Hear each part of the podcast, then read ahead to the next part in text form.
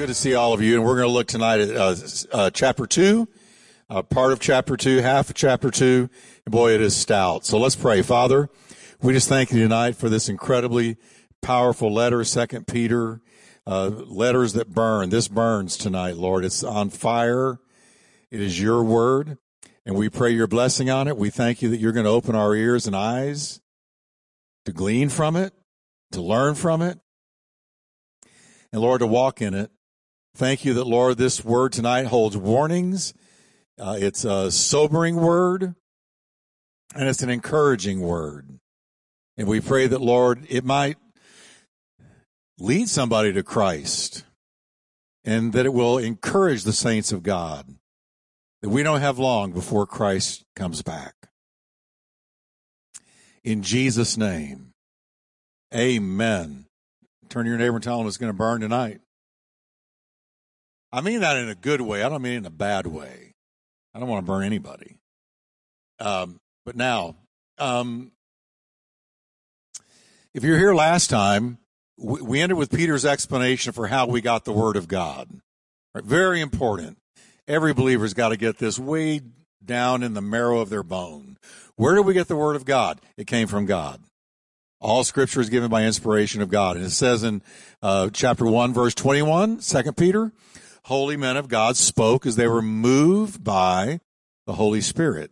And they wrote as they were moved by the Holy Spirit. Not automatic writing kind of thing, but they were just gently moved along and the Holy Spirit guided them and they gave us the word. So the, Bible is unlike any other book in the entire world.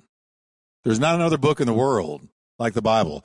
There's inspirational books. There are inspiring books, there's no inspired by God, inerrant books. Bible's it. Amen. So, chapter one, we saw was about faith's convictions. Uh, and that's talking about the deep convictions we have regarding our faith in Jesus Christ. Faith's conviction. Our faith has convinced us Jesus Christ is the Son of the living God. And we have confidence in God's Word. All right? Now, as we begin chapter two, we're going to explore faith's contentions. So last time we had faith's convictions. Now we have faith's contentions. What we're going to see Peter doing is he's going to deal with those who are denying the faith. He's going to address those. He's going to talk to us about people who are walking away from the faith. And they have also become, as they walk away, false teachers and false prophets. So he deals first with the doctrine of certain heretics. All right. And I'm going to tell you what heresy means in just a minute. Then he tackles their doom. So the doctrine of the heretics, the doom of the heretics, and then finally he's going to expose the deeds of the heretics. So the doctrine, the doom, the deeds all about the heretics. All right. Now he begins with the lying message of the heretics. Here it is. Verse one. But there were also false prophets among the people, even as there will be and are false teachers among you who will secretly bring in destructive heresies. What will they bring in? What do those heresies do? They destroy. All right. Even denying the Lord who bought them. And they bring on themselves swift destruction. So here's what heresy is. This is a real simple definition, but here it is. It's a departure from solid biblical doctrine. That's it. That's heresy. Give you an example. If I used to be a professing Christian, maybe I still am, but I say Jesus Christ was not really begotten of God. He was not the only begotten of God. Uh, Mary did not have a miracle conception. That would be heresy, right? But if I tell you, um, I don't believe in a pre-tribulation rapture, I'll believe the rapture is going to happen at the end of the tribulation. Um, that's not heresy. We just disagree, right? So there's essentials and non-essentials. Non-essentials, we can get together in fellowship. We can go out to lunch, have a great time, talk about Jesus with non-essentials. But if it's an essential doctrine, then, then we have an issue because now you're teaching heresy. Jesus was not the only. How about this one? He's not the only way to heaven. That would be a heresy. And, and if I brought somebody in to teach and they stood up on the stage and told you, uh, well, I disagree with Pastor Jeff a little bit. I, I just don't believe he was the only way and the only truth and the only life. Not many of you would stay seated. Right? Rush the stage. Bring out that long cane. Pull him off. Because why? Because that's heresy. Okay? It's a departure from solid biblical doctrine.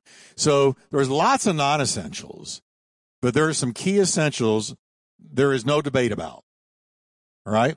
One of them is uh, Jesus, the only begotten of God, the only way, truth, and life, only way to heaven, and on and on. Now, a false prophet is somebody who proclaims a lying message he claims to have received from God.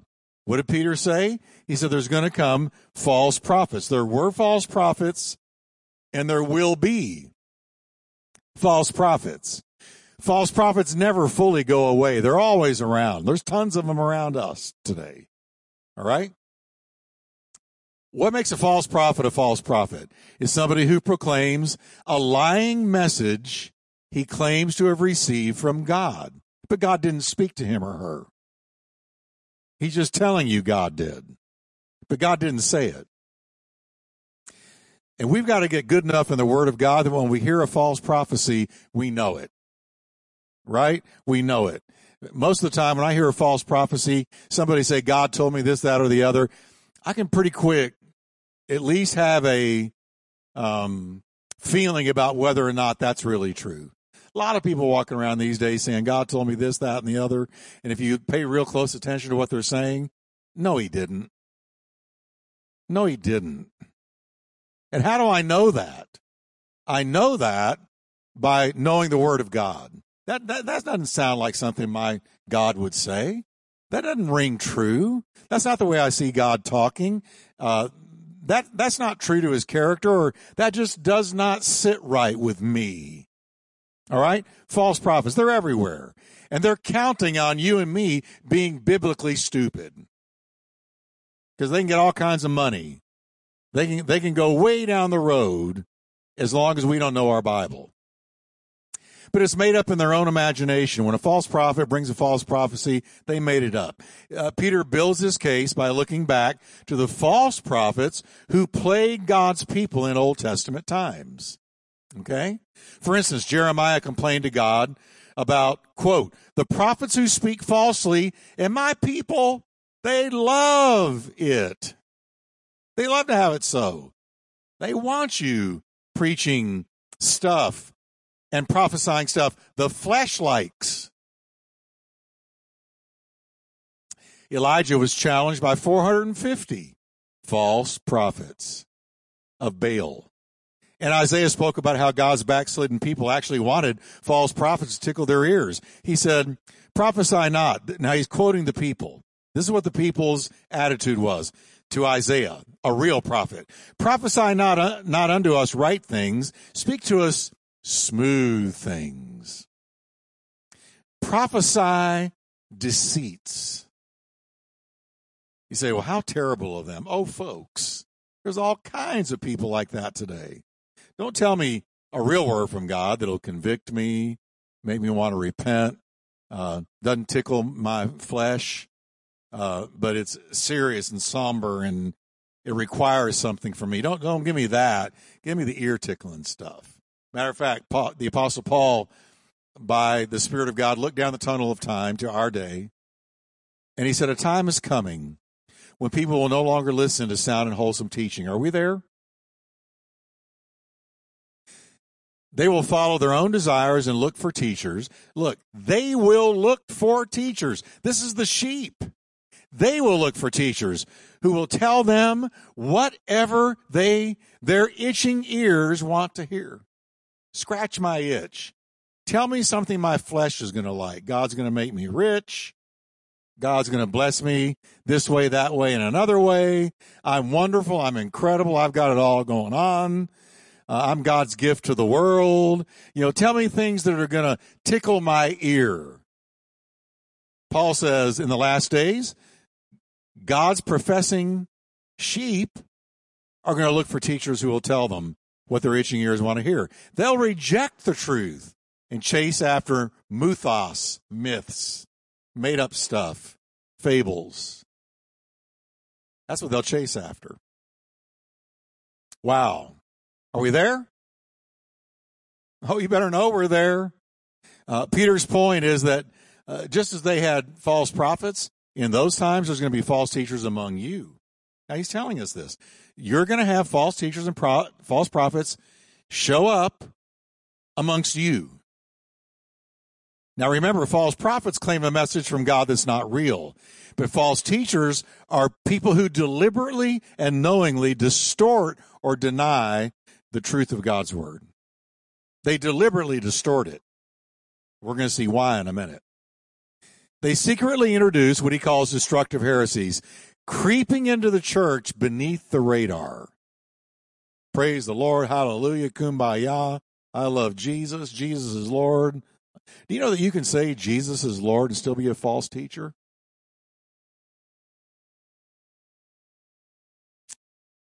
They'll spout spiritual phrases, praise the Lord, I love Jesus, leading naive church folks to believe that they are authentic, but they're not. Not the false teachers and false prophets. That's why God's people have got to know the Bible. We got to know it better than we know any other book in the world. We got to know that Bible, if for nothing else, to save your skin. Because it'll protect you, it'll watch over you, it'll guide you, it'll keep you, it'll counsel you, it'll be a light to your path.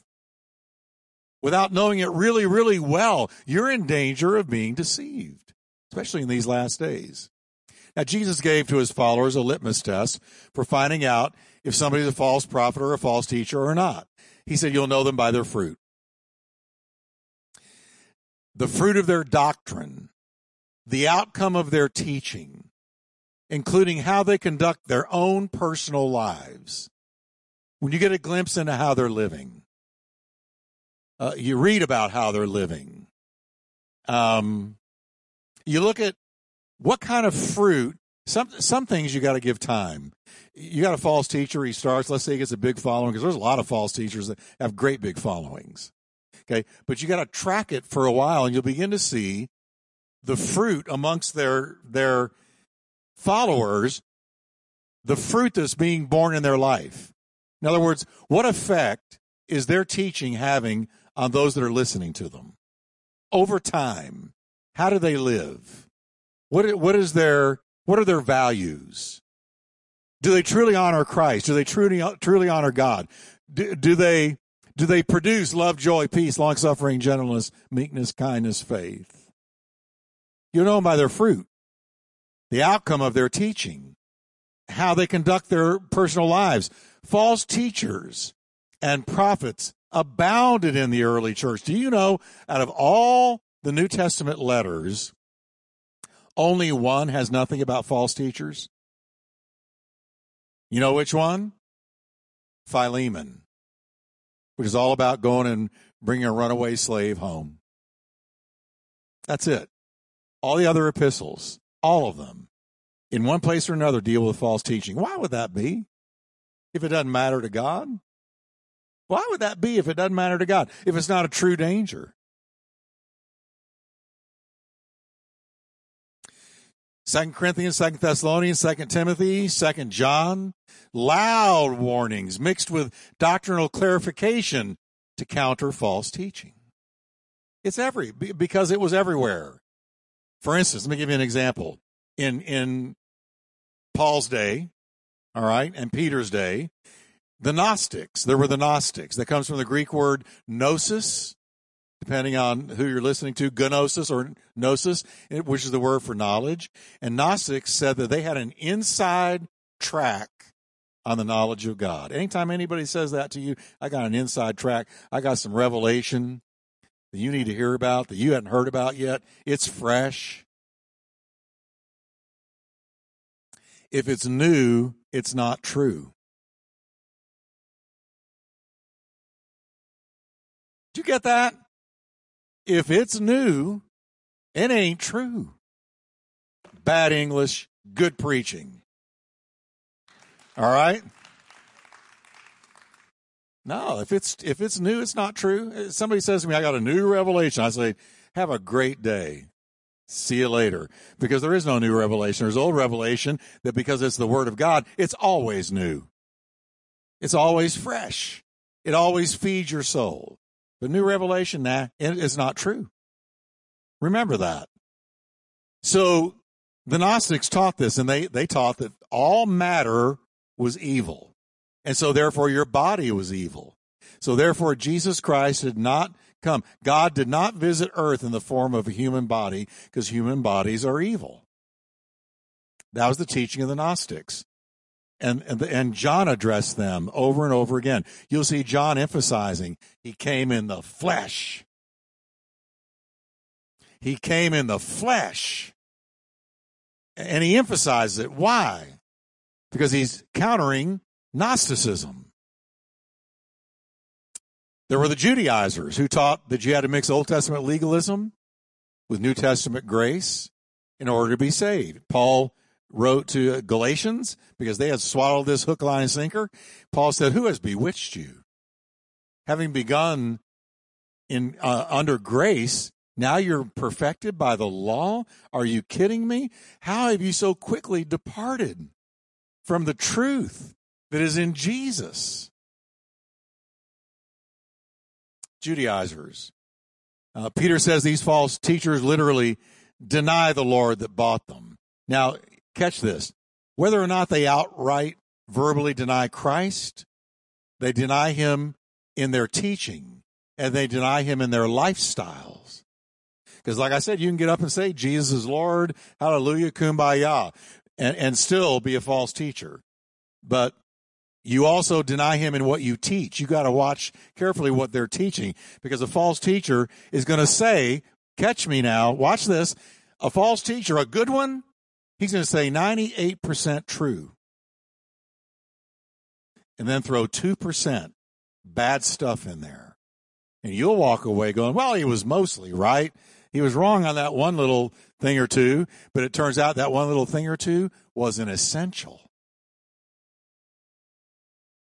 So they lure you in saying all the right stuff. Hallelujah, praise God. And God is good all the time, and all the time God is good. And then they teach. And, and so far, so good. And then all of a sudden, this zinger comes. Yeah, what did they just say? What? And you catch it. A little leaven leavens the whole lump. Ecclesiastes says, one little fly in a whole vat of perfume ruins it.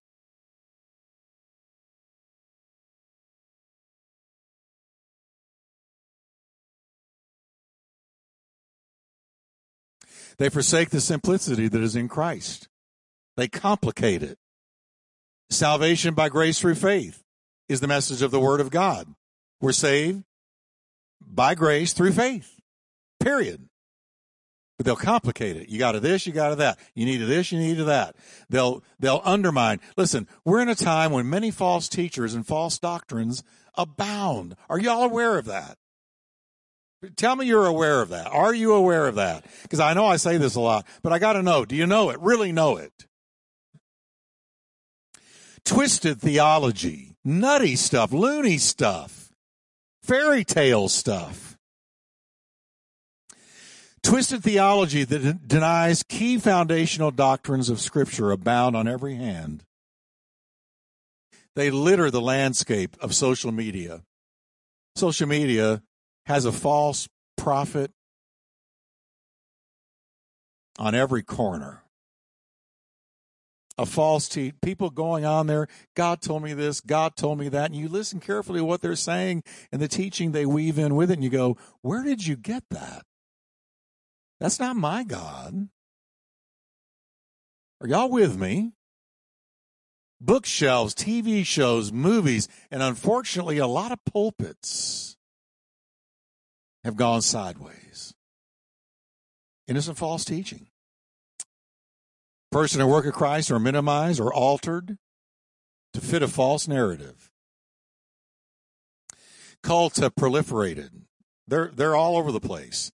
You got Jehovah's Witnesses. What's wrong with them? Oh, well, they deny the Trinity, hell, the deity of Christ, and his bodily resurrection. Just a few essentials. There's Mormonism, which teaches the old lie of the devil that you shall be as gods. You and I are never going to be God. Right? And even Catholicism, I got to be careful here, but let me just, I got to say it. There's a lot of teaching in, in Catholicism that's false. Exalting the Virgin Mary to the level of co redemptrix? Really? I need Mary to help get me saved? Or I can pray to Mary and she goes to her son for me? No. That's an essential. A priest can change a wafer into the literal body and blood of the Lord Jesus, which is what good Catholics believe every Mass. I get that wafer. The priest does what he does, and that becomes the, the body, the literal body of my Lord. So Jesus is divvied up into millions of pieces all over the world, every, every Mass. Transubstantiation, that's not real. That's not a Bible doctrine.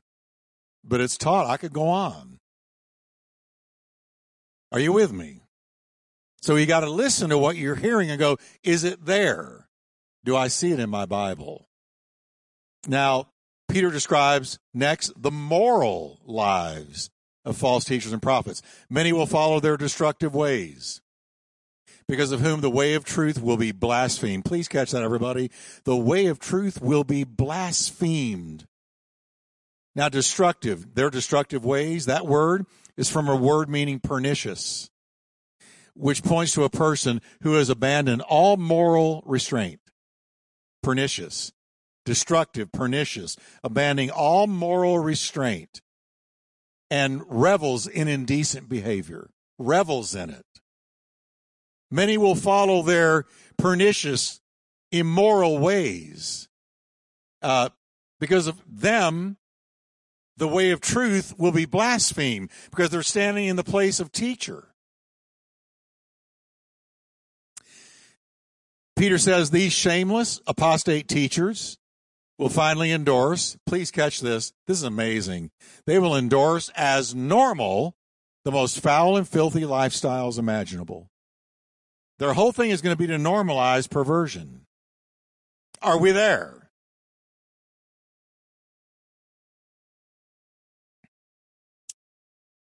They'll be active players, these false prophets and false teachers who have gone sideways, departed from sound biblical doctrine. Some of them will play a key role in normalizing perversion, normalizing it. Instead of vilifying it, normalizing it. I'm going to name names. The United Methodist Church, Episcopalian Church, Presbyterian Church. Those are just three examples of national denominations, international, who have forsaken their roots and sanctioned the ordination of homosexuals and marrying same sex couples and they've had huge. There's there's been wow. I read today how many have left the Methodist, the United Methodist Church officially USA. How many churches have de- departed from it to form their own branch? A thousand, something like that. Tons of them. 1.3, I forget. A lot have left because they wouldn't bend on this whole thing of ordaining people living in perversion.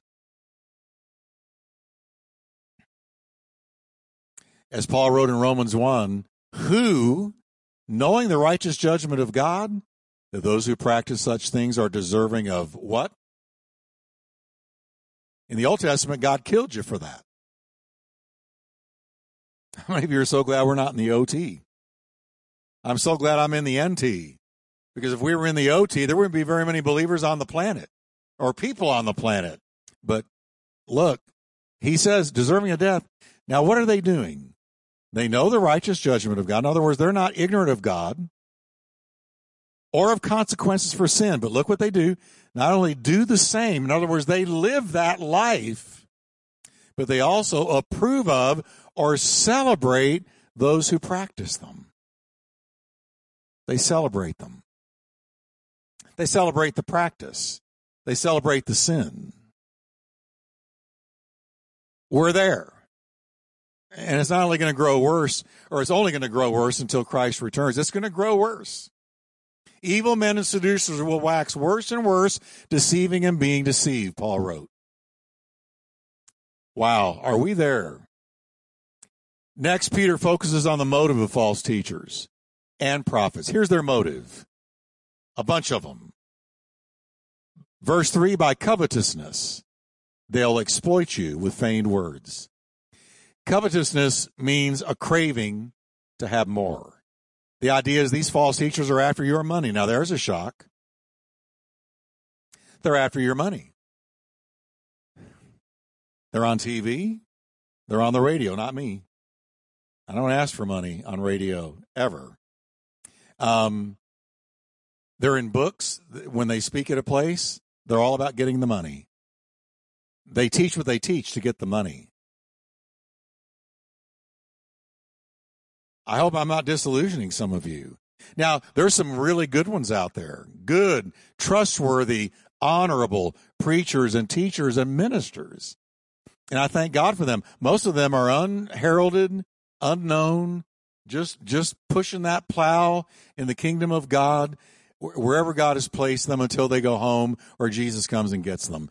And, and our, and, and, the world is full of people like that. But a lot of the time, it's these false ones that get the, the most, the most attention and the most followers. It's interesting with feigned words. It's from the Greek word plastos. We get plastic from that. Feigned is plastic. It means the words they speak are fabricated or molded, craftily fashioned to deceive people in order to get their money. Hmm. Are we there? Can you think of a few? It's all about money. When you listen to them, it's all about money. Doesn't take me long. You can listen to some people every other minute. It's going to be about money. I immediately go, uh uh-uh. uh no. It's one thing to share a need, but if that's your primary message, it's off. Was that Paul's primary message? Peter, James, John, Jude, Jesus? No. So if it's not there, it's not true. So Peter's really describing spiritual con men. Y'all are so quiet. They craft their words carefully to get your money from you. Now, I don't want to kill giving, but I think you need to be very careful who and what you give to. Be sure that it's going to reaching people for Christ. Be, be sure that it's going to uh, further the gospel of the kingdom and the kingdom of God. And it's not going to make somebody rich in their mansion. Thank you. I got a hand out there somewhere. Amen, amen, amen. All right. In the second half of verse 3, he addresses the doom of the false teachers and prophets. Look at the second half of 3. For a long time, their judgment has not been idle, and their destruction does not slumber. Their judgment is at the door. Though it seems as if their judgment is slumbering, sleeping, taking too long, it is at the door, Peter is telling us. Now, next, he illustrates God's wrath on unrepentant sin by pointing out three separate entities that experience the judgment of God. Let's scoot through them real quick. Are you ready? Verse 4. For if God did not spare the angels who sinned, angels, everybody say angels. So the first entity is holy angels. If he did not spare the holy angels who sinned, but cast them down where? To hell and deliver them into what? Chains of darkness to be reserved for what? Judgment. Now, a lot of people don't understand sin didn't begin on earth with Adam and Eve. Sin happened before Adam and Eve. The first sin was pride, and the carrier was the devil when he was Lucifer. The Bible says he literally saw it. That's what pride will do to you. Pride makes you crazy. You way overestimate yourself. And Lucifer overestimated himself because the Bible says uh, Lucifer, the archangel, was beautiful, stunning, gifted, magnificent in the angelic hierarchy. And he, he, I don't know if there was a mirror, but he looked at something and said, I'm all that in a bag of chips and I'm, I'm going to be equal to God. So he ascended up in, uh, towards the throne of God to overthrow him. Pride made him crazy. On the heels of his judgment, he carried with him a third of the heavenly hosts. It says in Revelations, his, Satan's tail, drew a third of the stars. Stars as angelos, messengers of heaven, the angels, and threw them to the earth. Jesus said in Luke 10, 18, I saw, I witnessed Satan fall like lightning from heaven. I saw it. When this happened, when this judgment happened to Lucifer, he became Satan, and the fallen angels became demons. Their current sphere of activity is our planet. And they actively hold our world in bondage. John writes, the whole world lies under the sway or the power of the wicked one, the evil one, um, the devil. Jesus called the devil the prince of this world, not the king of the world, but the prince of this world. And these fallen angels work ceaselessly, tirelessly to hinder God's purposes on earth. They harbor great hatred for the Jewish people and the Lord's blood bought church. Peter says their final judgment is certain. And warfare, let me inform you, dear church, it's never going to stop until we go to heaven. Satan never lets up. Uh, how many of you have fought the devil already this week? And, and if you think you haven't, you're deceived. If you're a child of God, you've already fought him. How many of you fought him today? How many of you fought him to get even to get to church tonight? You bet. These fallen angels, listen, but Peter says their judgment is certain. So God didn't spare angels. Will he spare people? Mm-mm. Next, he goes to Noah's generation. Verse 5 did not spare the ancient world, but saved Noah, one of eight people, a preacher of righteousness, bringing in the flood on the world of the ungodly. The people of Noah's generation are called the antediluvians. They lived before the flood. The antediluvian world, the whole world, men, women, children, mammals, the only thing that survived that flood was marine life and whatever was on the ark and eight human beings. That's it. God didn't spare the ancient world. What is Peter telling us? If he didn't spare them, is he going to spare you? If you, he's talking to the world now, the unrepentant world. If God did not spare the old world, is he going to spare you? No.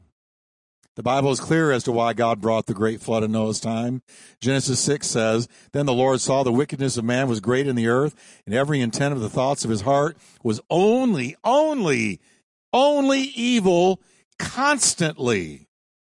Mankind had sunk so low, not for one microsecond did a man on earth have a righteous thought. I used to read that and go, that's impossible. Not now do I think that.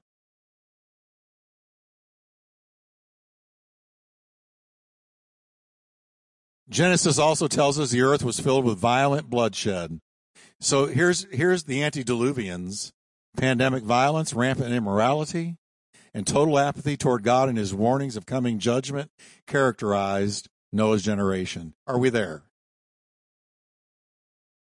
after giving that generation 120 years to repent at Noah's preaching, God sent the flood because he hadn't had one convert in 120 years.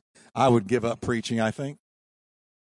You know, I see like Sunday we had 18 people baptized. We had people come to Christ, rededicate their lives to Christ. It, it was an incredible Memorial Day Sunday. But I think if I preached, if I preached for a hundred years and not one convert, how many of you would wonder about your calling? Like this, this isn't working. How's that working out for you? I don't have any converts. But Noah kept right on preaching. What a man of faith. What a man of faith he was. So look at this. God judged angels and he judged the world of Noah's time. Now Peter is going to go to one more group, Sodom and Gomorrah. Uh oh. And turning the cities of Sodom and Gomorrah into what? Ashes. Condemn them to what? I got two of you answering me. Look up there. He, what did he condemn them to? Destruction. And why did he do it? He made them an example to those who afterward would live the same way. If you study um, history, you'll see that from time to time, God will make an example of a person or a nation. He made an example of Lot's wife. Remember Lot's wife. He made an example of cities in Sodom and Gomorrah to highlight what he thinks about certain sins. Peter says that God made an example of the twin cities. It's his showpiece of what he thinks of sodomy. Can I shoot straight tonight? Can I just tell? I'm not going to do politically correct talk. All right? So let me just tell you the overthrow of the pornographic and violent culture of Noah's time and the perverted culture of Sodom and Gomorrah stand right next to each other in the Bible. It's worth remembering that Jesus predicted the generation that saw his return would be like both the antediluvian generation of Noah and the people in the cities of Sodom and Gomorrah. It would be like that. It would be like that. It would look like that. They would be behaving like that or be behaving like that. So we're safe to assume, based on Peter's words, that the end time apostasy we now see coming into full flower right now is going to be accompanied by the growth of abnormal, vile wickedness throughout the world. I'm going to give you one quick example of how I know that we have to be near his return and it breaks my heart. It's hard for me to even say it because I could point to so many examples. This whole push to sexualize children with the transgender movement. You can say what you want, but you go into Target, you go into Kohl's, you go into um, several now, and there's little garments for one year olds.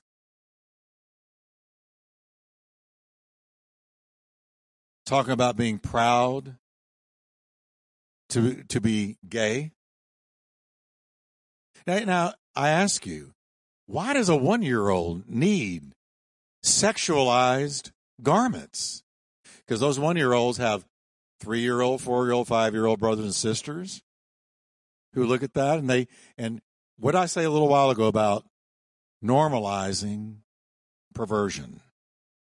We're, we're looking right now at, at it, it shocks me every day how our nation has opened the door of hell to actively try to sexualize little children and normalize to them what God condemns. The worst of sins. And June 16th, the LA Dodgers a major league baseball team. Take me out to the ballpark. I was raised on baseball. My dad had me throwing a baseball before I could walk. I was raised on the New York Yankees. I was born in New York. Don't hold it against me. But I was raised in New York. Uh, I was born in New York, and my dad, I knew all about Roger Maris, Mickey Mantle, uh, Babe Ruth, Yogi Berra. I knew about them before I knew how to talk. Because my dad, my dad cried when Mickey Mantle died. So I'm raised on ba- baseball, mom, America, apple pie, Chevy, baseball. And yet, June 16th, the LA Dodgers have invited to honor the sisters of perpetual indulgence. Who's that? They are Christ haters. They are professional blasphemers. They get on crosses and make perverted gestures on the crosses. They are bigots. And they are going to a stadium of people on TV mock the cross of your Savior and mine.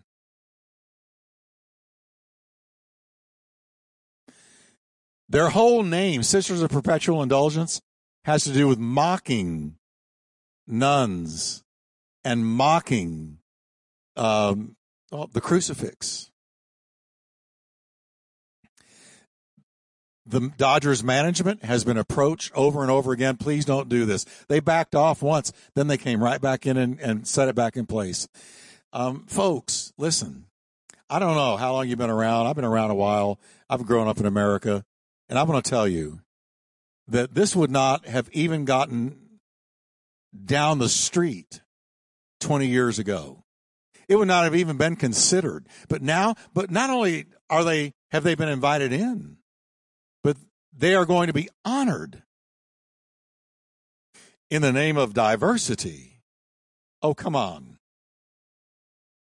That's not diversity. How's that diversity if you're deeply offending millions of Christians all over America and the world. But folks, this is where we are. If I didn't believe in the power of the gospel of Jesus Christ, I'd be looking for a nice little place somewhere in Belize.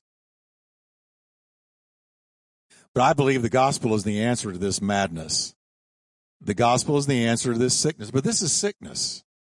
This is, uh, you know, you're no, longer, you are, you have left the reservation out there. You have gone, you have departed and gone where, boy, angels fear to tread. Only reason I'm telling you that is to highlight how Jesus said it's going to be like Sodom and Gomorrah. It's going to be like the antediluvian Noahic generation. Okay. Was he right?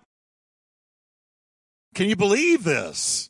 I can't, I just, right when you think you've read it all and it can't get worse, something comes along and it's worse. Now, I don't want to be totally negative. We had 18 people baptized Sunday.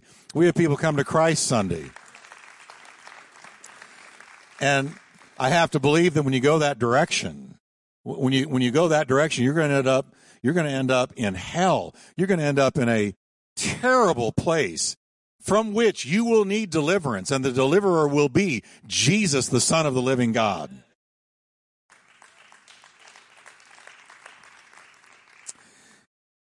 He turns next to Lot, and I'm going to finish real quick. He talks about Lot, and we'll finish with this. And, and God delivered righteous Lot. Verse 7, who was oppressed by the filthy conduct of the wicked. For that righteous man dwelling among them tormented his righteous soul from day to day by seeing and hearing their lawless deeds. Do you feel that way now? Isn't it a vexing, tormenting thing to see these things happening?